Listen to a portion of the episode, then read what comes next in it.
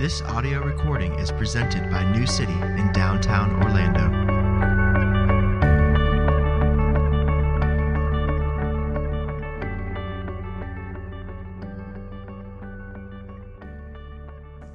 This morning's scripture reading comes from the Gospel of Matthew, chapter 7. And when Jesus finished these sayings, the crowds were astonished at his teaching, for he was teaching them as one who had authority and not as their scribes. This is God's word. Thanks be to God.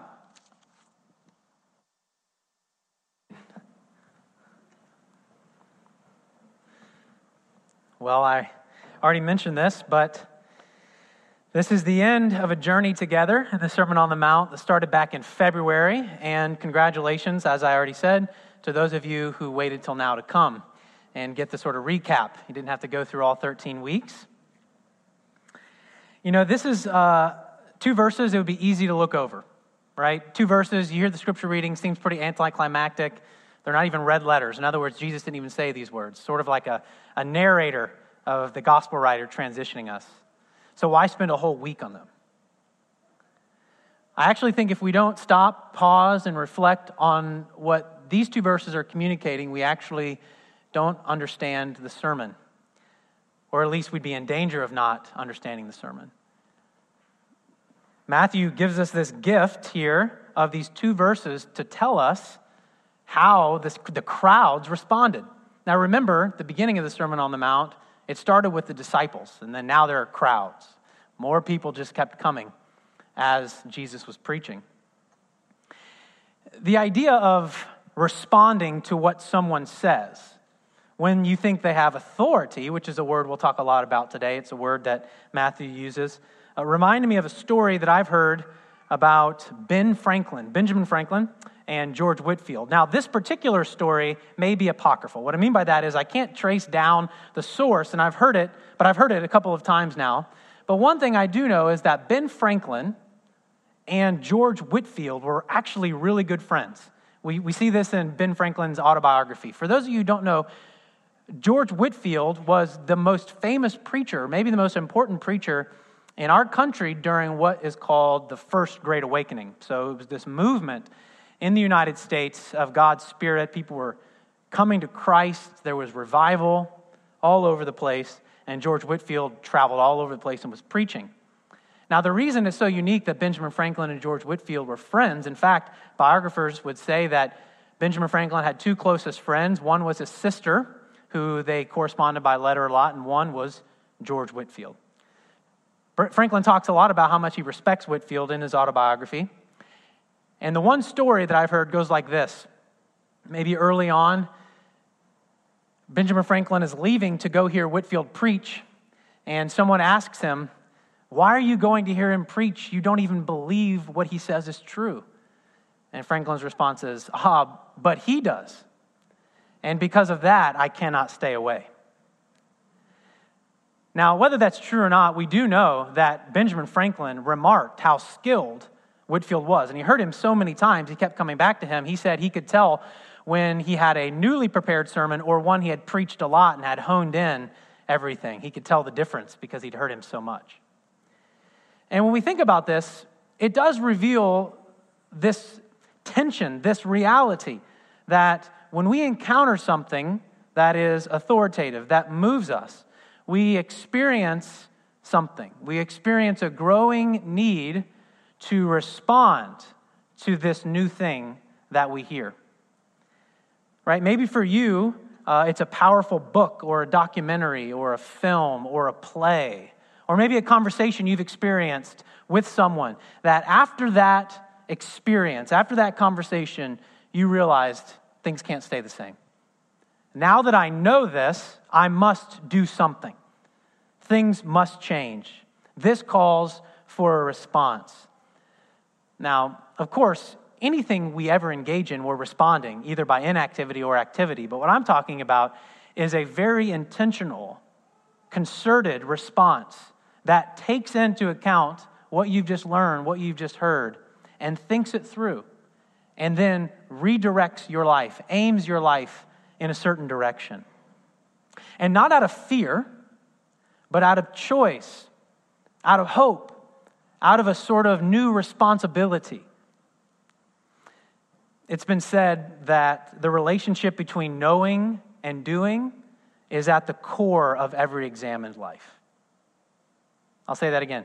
It's been said the relationship between what I know and what I do with what I know is at the core of every examined life. And in fact, we know that this is one of the most difficult challenges we face.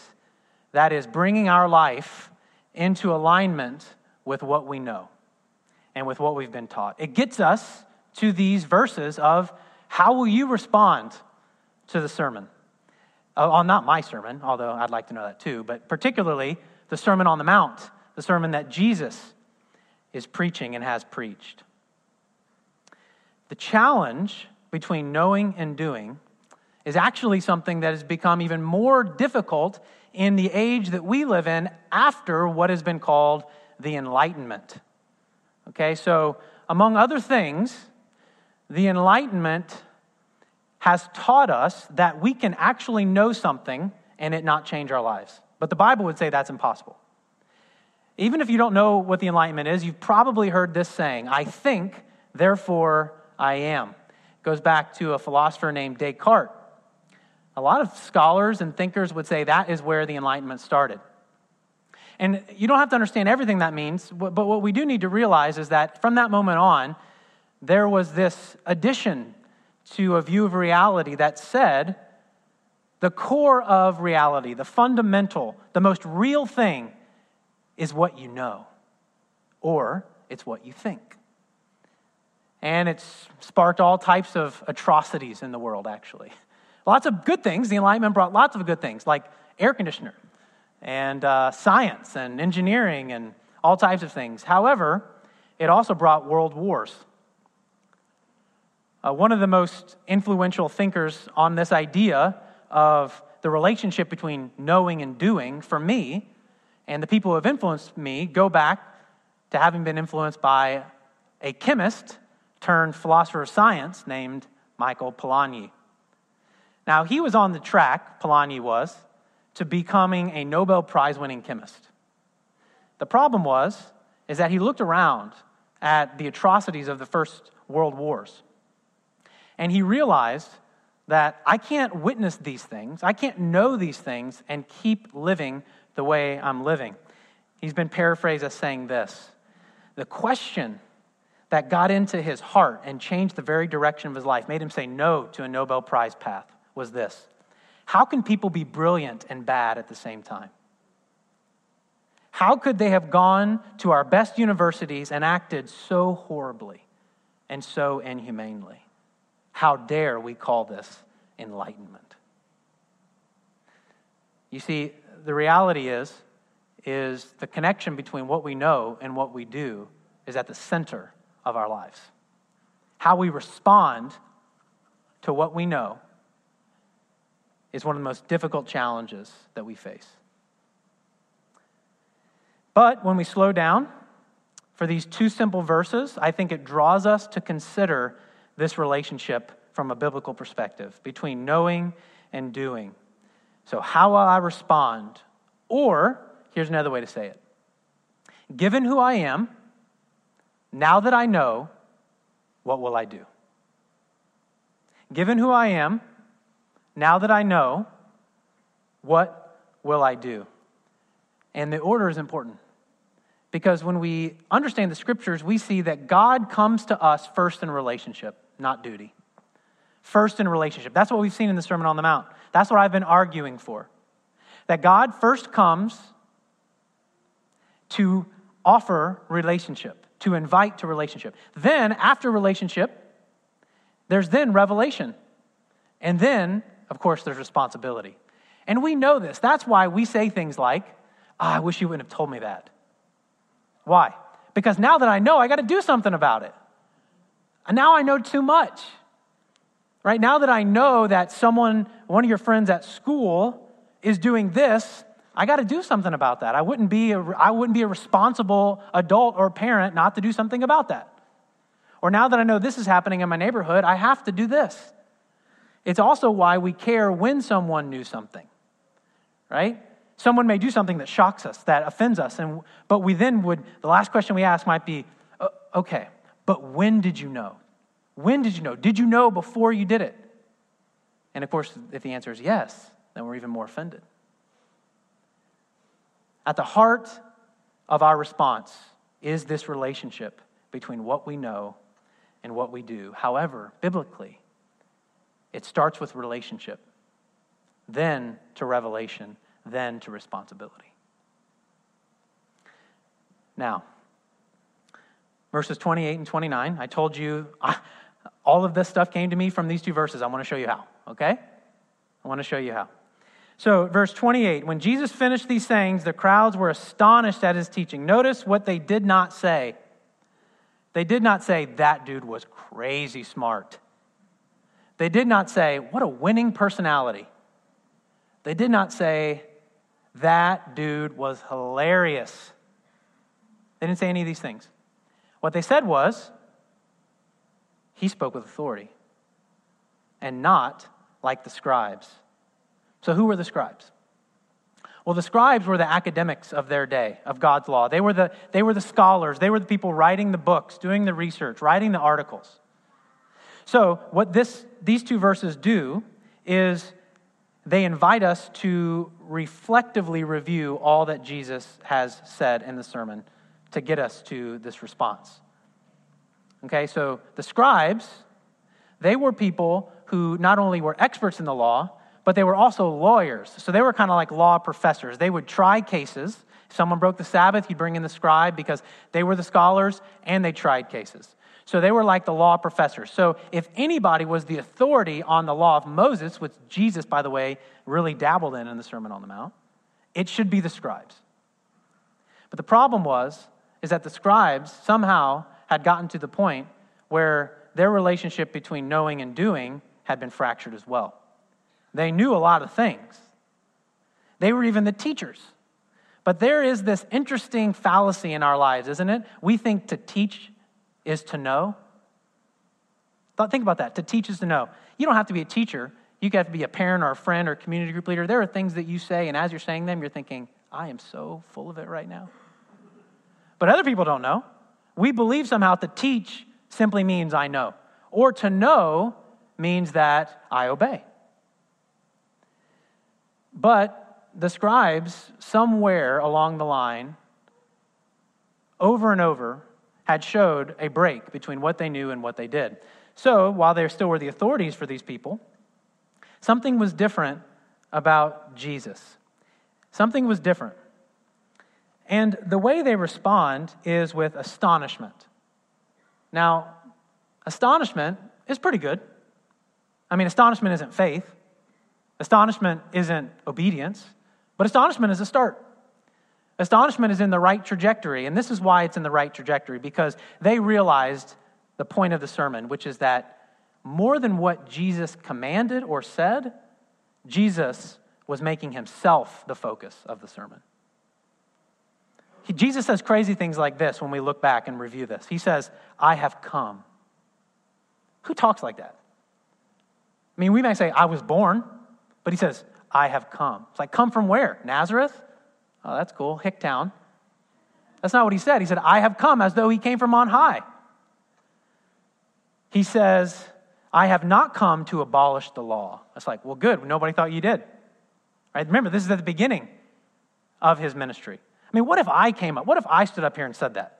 Right? What if I came up and said, hey, I just want to put everybody at ease. I haven't come to abolish the law this morning. And you'd say, well, now we're concerned, but where we weren't really before. but then he goes on and he says, I haven't come to abolish the law. No, no, no, no. Don't be concerned. I've actually come to fulfill it. Wow. No scribe talks like that. When Jesus teaches, he says, not the Lord says, or the Lord has said, or Moses has said, he says, I say to you. There was no quoting other scribes. See, all the scribes were quoting other scribes. Like, Rabbi so and so says this, Rabbi so and so says this, this case law over here, precedence here, Moses, this, that, the other. Jesus is like, no, I say. I say to you. That's different. And by the way, Jesus doesn't just say there's a judgment, that was not concerning to them, but he says, by the way, I'm the judge. I'm not just the judge, but I am the criterion for judging as well. Jesus says, You want to know how to pray? I'll tell you how to pray. I know how to pray. Nobody else knows how to pray. I'll tell you how to pray now. Really? Jesus says, You don't want to be anxious? I'll tell you not to be, how not to be anxious. Everyone else doesn't matter. I'll tell you how not to be anxious. Jesus says basically, You want to be smart? You want to be happy? You want to be wise? Do what I say. Oh, you want to be dumb? You want to wreck your life? You want to live a foolish life? Then just don't do what I say. Who says that? Not the scribes. Not the scribes, they said. You see, they realize they're on the right trajectory. Jesus has made the entire sermon about himself. He's turned everything he said in such a way where he's caused everyone to realize, with beyond the shadow of a doubt, he's not a normal teacher. He's not like the scribes. He actually teaches like he has authority, like authority rests in him, not in the scriptures. And therefore, they are astonished about this. Now, some people in our day and age love the Sermon on the Mount. They might not even be Christians. And the reason that the Sermon on the Mount can be looked at in a positive light is because it's moral. Right? I mean, Jesus says we shouldn't judge people. Uh, he says we shouldn't be angry with people, that we should love our enemy. All these things are really good, but the problem is is that you can't take the teaching in the Sermon on the Mount without taking the teacher. The Sermon on the Mount is not mainly about morality. It's about Jesus, and it's about him being at the center. So you can't get the Sermon on the Mount without being confronted by Jesus himself. So, out of all other questions in the Bible we see when we reflect, reflectively review, overview anyway, of the Sermon on the Mount, out of all other questions we might have in the Bible, for example, what does the Bible say about creation? What does the Bible say about sexuality? What does the Bible say about hope and the future? What does the Bible say about salvation? Those are all really important questions. But the most important question that must be settled before any other question is this Who is Jesus? And maybe more specifically, does Jesus have all authority? Does Jesus have all authority? Think about that. Think about the way you answer that question is one of those realities where you say, however I answer this question, it changes everything. Nothing can be the same. If I answer no to this question, then why am I in church? Why am I here?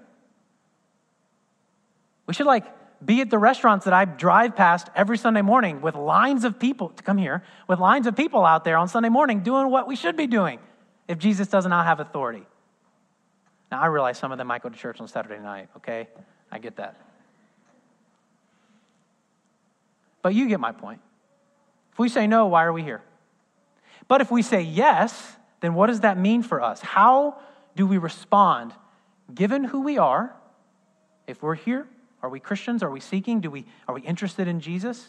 So, given who we are, now that we know, what will we do? How will we live? How will we respond? You know, it, it matters because it'll direct how you spend your time and how you engage relationships and the way you make decisions and what you buy. And even the question that's most fundamental to all of those things, and that is who you are, your identity. You see, if Jesus has all authority, then he also has the authority to tell you who you are.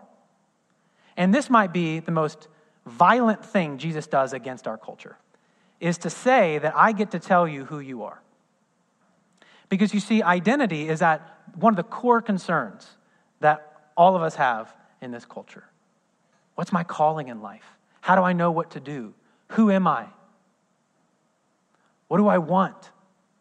They're all really important questions, but if they're made ultimate questions, they become idols.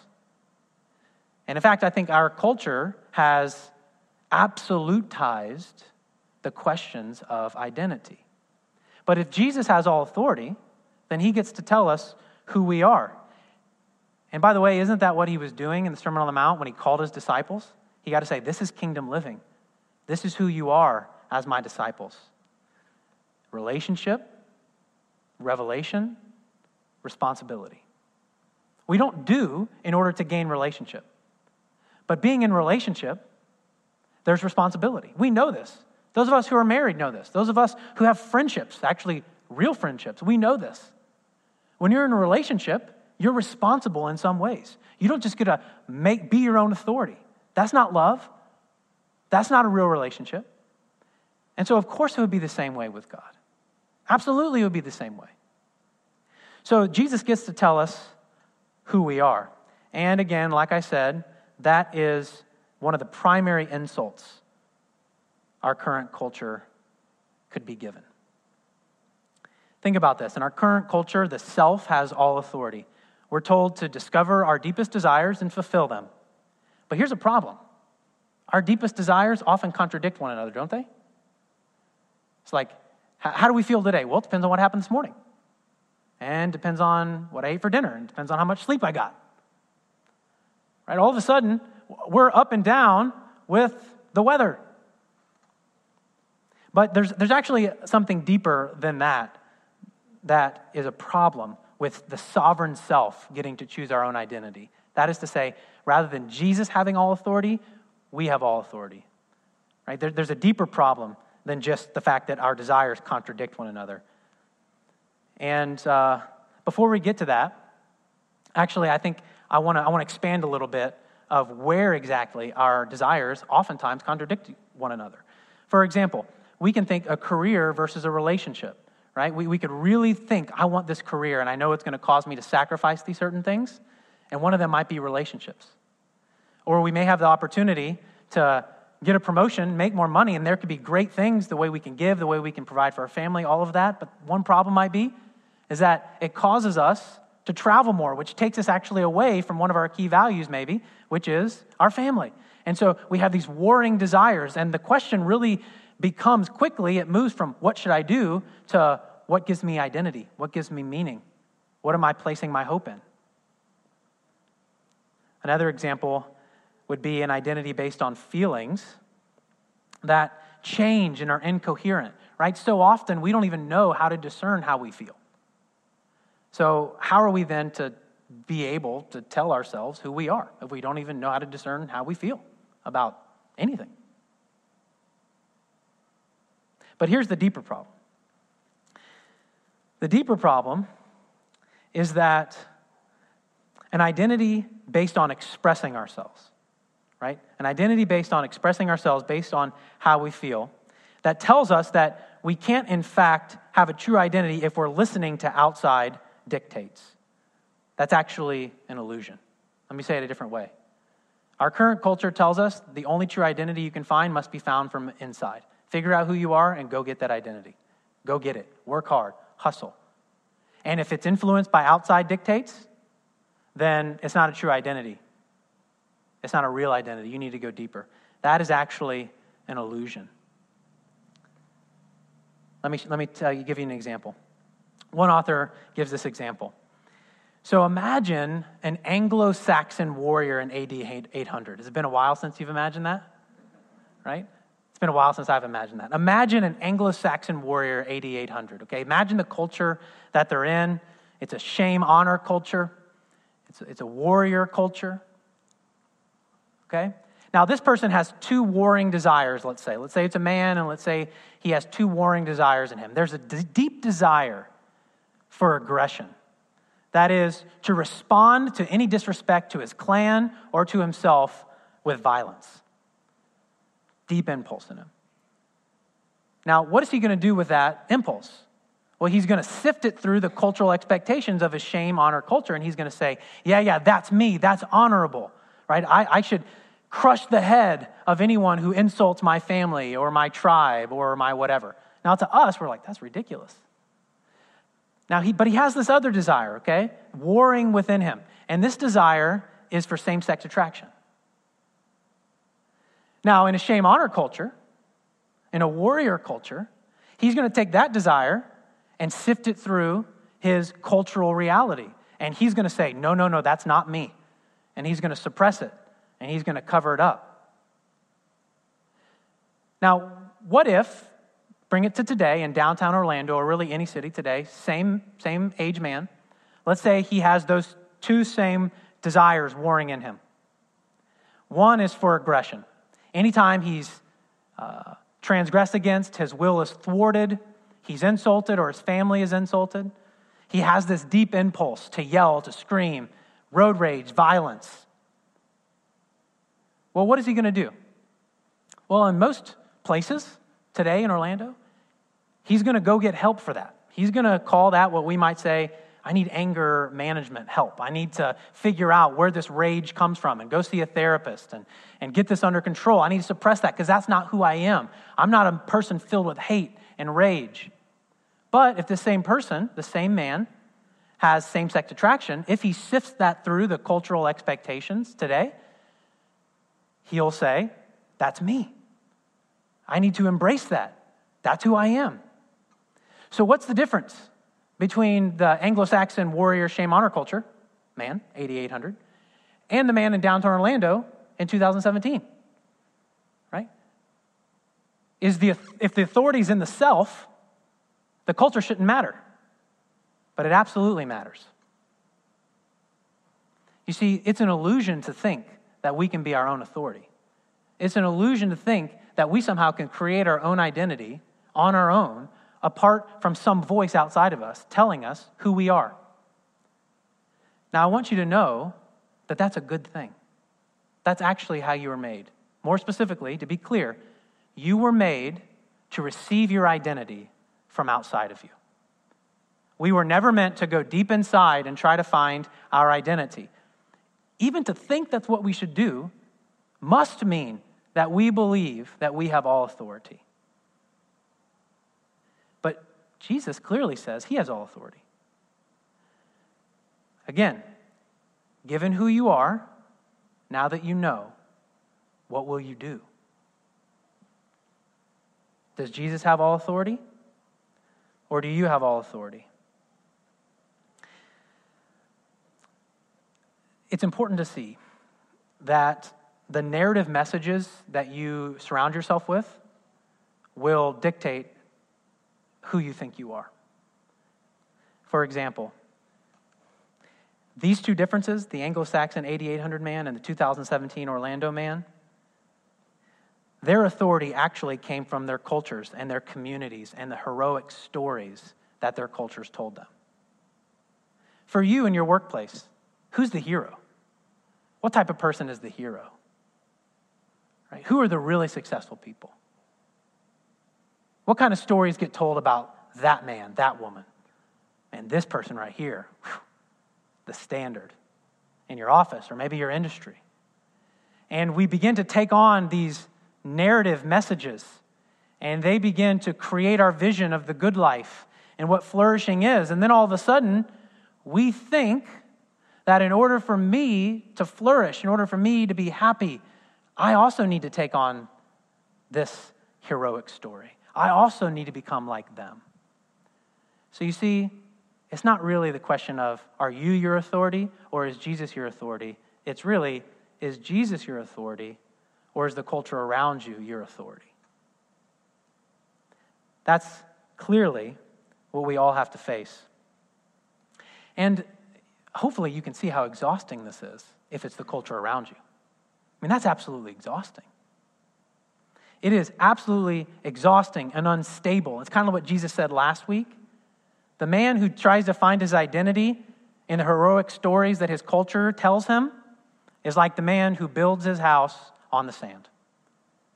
And when suffering comes, or when there's a new uh, law, or when there's new legislation, whatever it is, when there's a new president, when there's a new leader, when there's a new world event, whatever it is, in order for me to be on the right side of history, I got to change my whole identity. The very thing that I build my life on is based on the shifting sands.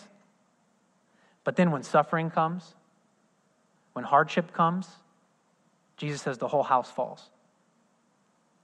But the invitation to have Jesus be all authority is the invitation to build your house on the rock, which we talked about last week. So again, I'll ask Does Jesus have all authority? And this is what I want to spend the next probably five minutes talking about. The answer to the question, does Jesus have all authority, is yes. That's it, simply. It's yes. But what I want to do is I want to show you why that's such good news. Why that is amazingly good news that Jesus has all authority and that I don't, and that you don't.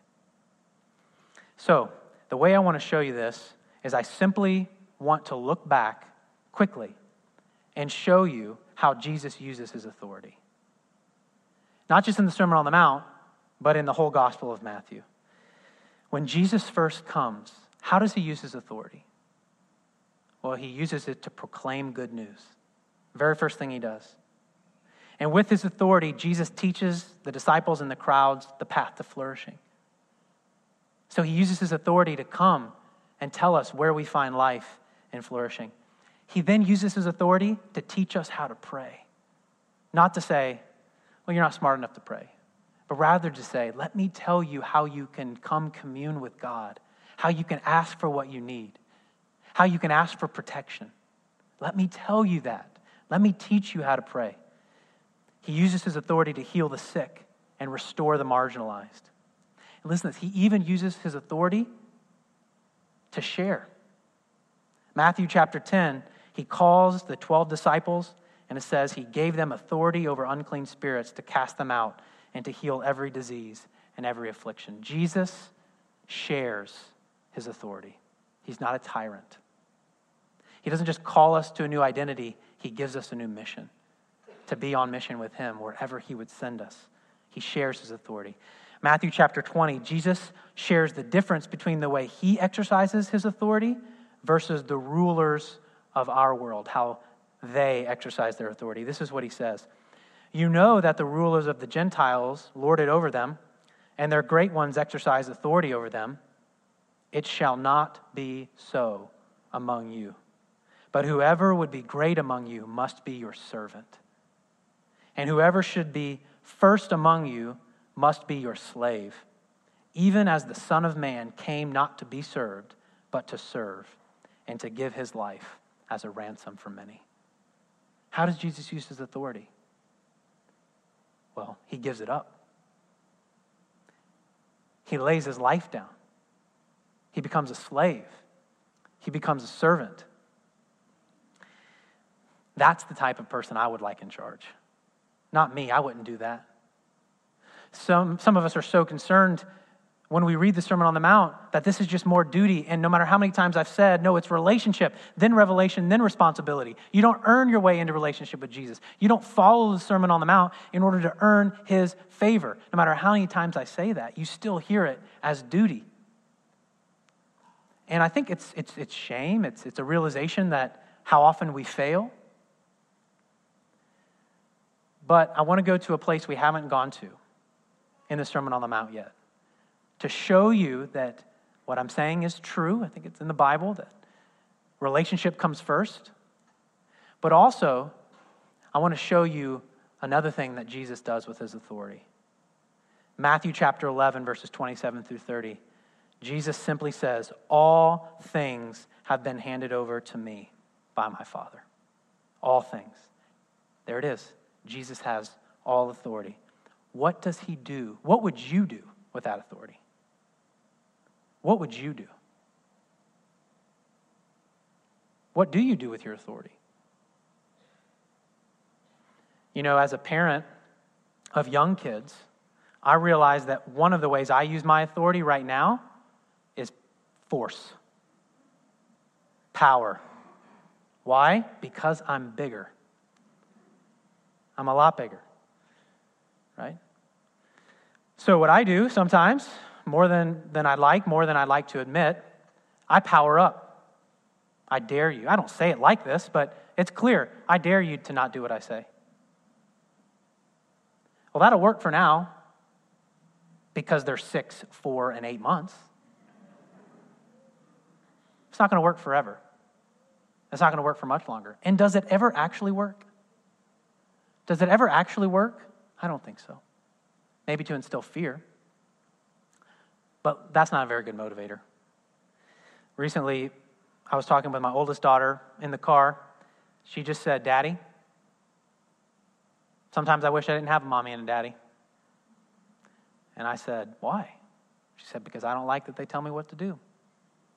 Scarlett, my three year old, said, But Livy, if we didn't have a mommy and a daddy, who would reach the things that are too high for us to get? And I said, Precisely.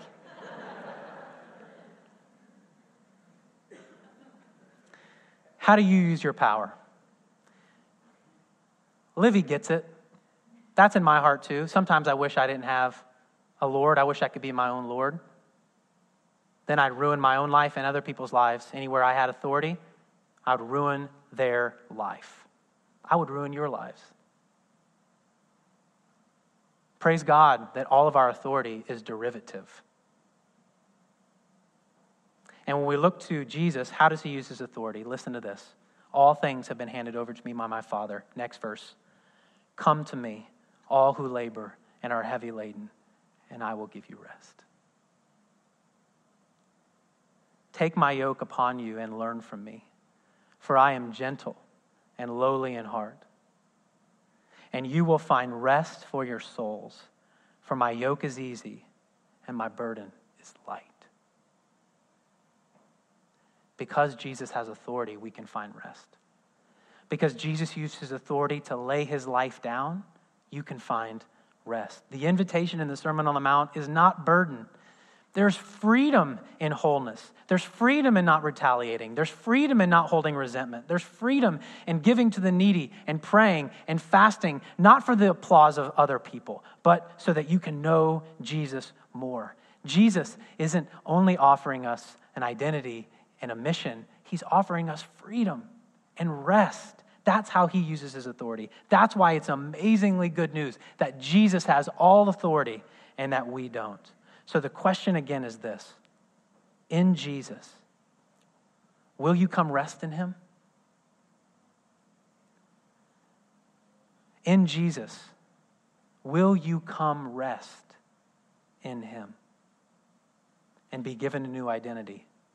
And then again, the question is given who I am in Jesus, an adopted child, a brother to Christ, the Holy Spirit dwelling in me. Given who I am, now that I know, what will I do? The order matters. The order absolutely matters. And we'll end where Matthew ends his gospel. Jesus says, All authority on heaven and earth has been given to me. Go therefore and make disciples of all nations, baptizing them in the name of the Father and the Son and the Holy Spirit. For behold, I am with you always and that's where Matthew started his gospel. The virgin shall give birth to a son, and his name shall be called Emmanuel, which means God with us. It ends with God's presence, his call for relationship. It ends with his promise that he will always be with us. It's a call to rest. Come rest this morning. Let's pray.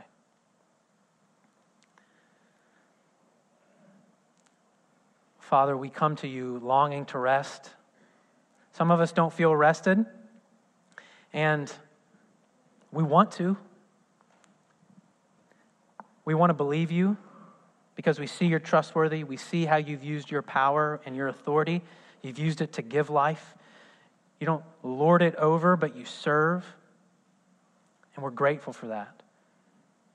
The Apostle Paul reminds us that it is the Lord's kindness that draws us to repentance. So I pray for all of us as we face areas right now where we need to repent of how we've misused our authority, how we've viewed you in ways that aren't true, and we've accused you in our hearts of abusing authority and using authority in ways that you haven't. But in fact, you invite us to rest, not to burden. It's in Jesus' name we ask these things.